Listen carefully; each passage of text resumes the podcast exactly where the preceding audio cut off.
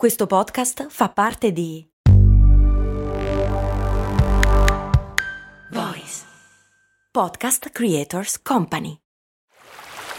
Vi ricordate quando con Il mondo suona così vi ho portati a Cuba, Zanzibar e Giamaica? No?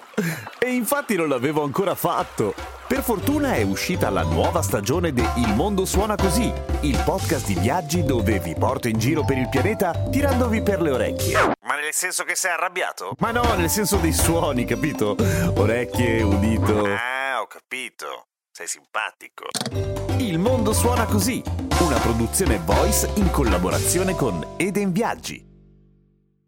Sapete quanti siete ad essere iscritti su Spotify all'ascolto di cose molto umane? Almeno oggi. Siete 113.674. Un botto e continuate ad aumentare. Ma facciamoci fratonda, se non hai ancora schiacciato segui, fallo adesso, non devi neanche fare pausa. Quarta puntata che fa parte delle quattro puntate dedicate al Pride Month 2023. Pride Month? che cosa hai detto? Pride Month. Un po' meglio. Vuol dire che poi non si parlerà mai più di tematiche LGBTQ+, qua cose molto umane? Ovviamente no, certo che sì. Ma comunque, oggi puntata double feature facciamo fuori un po' di pregiudizi e devo mettere le mani avanti. Non è che siccome lo dice la scienza allora va bene e se la scienza non lo provava allora omosessualità male. Chi se ne frega? Dopodiché la scienza dà delle risposte a una serie di preconcetti che vanno forte fra quelli che fanno un po' fatica a tollerare, diciamo così. Come si chiamano? Gli stronzi.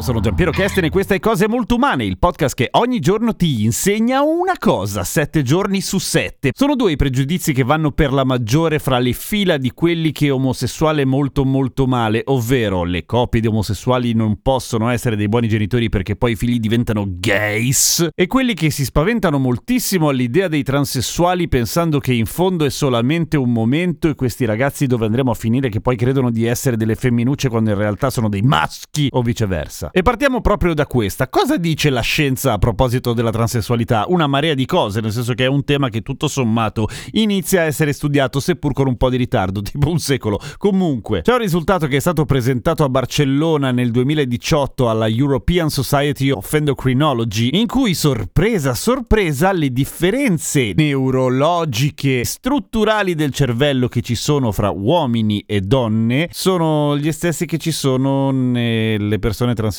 nel senso che una persona nata biologicamente uomo che sente forte l'identità femminile ha il cervello che dice esattamente quello, ha il cervello femminile. Oh mio Dio, allora non è un capriccio. Ma vediamo un po' nel dettaglio. Se l'essere transgender significa avere un'identità sessuale diversa da quella del proprio sesso biologico, del proprio corpo alla nascita, via, la gender dysphoria, cioè la disforia di genere, è una delle condizioni presenti nelle persone transessuali fin da giovanissima età. E che cosa succede quando un adolescente soffre di disforia di genere? Viene mandato dallo psichiatra oppure dallo psicologo e in alcuni casi viene posticipato lo sviluppo puberale in modo da avere più tempo di riuscire a raccapezzarci sì, insomma, cioè chiarisciti le idee, vedi se davvero ti senti donna, perché a me non mi convince mica quella roba lì. Il test che è stato fatto, lo studio che è stato fatto capitanato dalla dottoressa Julie Bacher dell'Università di Liegi in Belgio, si è basata sulla scansione del cervello durante alcune attività. E quello che è venuto fuori è appunto che gli adolescenti con disforia di genere avevano delle attivazioni di aree del cervello tipiche di quelle del sesso corrispondente all'identità e non a quella del sesso biologico. Sì, compreso il test sulla capacità di muoversi nello spazio di noi maschietti rispetto alle femminucce e anche quello, le ragazze che avevano disforia di genere spaccavano nell'orientamento nello spazio, per cui è tutto vero. È tutto vero. Ora, quello che non si sa, perché ancora bisogna indagare naturalmente, è quando queste differenze neurologiche iniziano a comparire, nel senso che è una struttura del cervello dalla nascita o è semplicemente un ristrutturarsi del cervello condizionato anche dallo sviluppo ormonale, quindi durante la crescita. Non si sa ancora, nel senso che sicuramente è un grandissimo passo avanti, ma per dirla con le parole della dottoressa Bacher, saremo finalmente meglio equipaggiati per supportare queste e questi giovani invece di mandare mandarli semplicemente dallo psichiatra sperando che il loro problema sparisca spontaneamente. Per cui cazzo, è un bel successo. Dopodiché la disforia di genere in soggetti molto giovani è ovvio che va presa con le pinze, che va indagata. Questo è uno strumento per indagare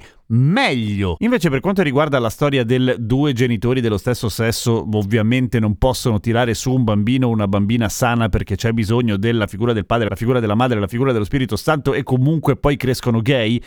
E è una cazzata anche quella, cioè si sapeva che è una cazzata, ma c'è la prova scientifica, in particolare è emerso in una ricerca della dottoressa Rachel Farr dell'University of Kentucky che ha testato 106 famiglie, tutti con figli adottivi, alcune omogenitoriali, alcune tradizionali. E di quanto cambia l'incidenza di omosessualità in questi bambini in ambo i sessi nelle famiglie omogenitoriali? Di una minchia di niente. Non cambia assolutamente nulla, anzi anzi l'unica roba che è venuta fuori era una cosa che non serviva ai fini della ricerca ma è stato interessante nel senso che dà più indizi non tanto sull'orientamento sessuale del bambino o della bambina in futuro naturalmente ma quanto sul tipo di attività che faranno poi da grandi se da piccoli giocano con giocattoli che sono considerati per l'altro sesso, vale a dire, se un bambino gioca con le cose rosa, i giochi delle bambine, le Barbie, ci sono maggiori possibilità che da grande non se la meni a fare attività che in genere sono considerate solo da donne. Che però questo la dice un po' sull'apertura mentale in realtà. E comunque è assolutamente cross, cioè non c'entra un cazzo con le famiglie omogenitoriali o meno. Questo avviene in tutte le famiglie. Quindi la questione del fatto che nelle famiglie omogenitoriali poi i figli sono omosessuali è ovviamente cazzata, ma come ripeto si sapeva da prima, anche se ho sempre pensato che il modo migliore per sfatare questo mito è semplicemente guardarsi in giro e pensare che esistono le persone omosessuali in numero molto maggiore rispetto alle famiglie omogenitoriali. Ergo c'è qualcosa che non va in quella teoria lì. Chi produce umani omosessuali se non sono gli stessi omosessuali? A domani con cose molto umane.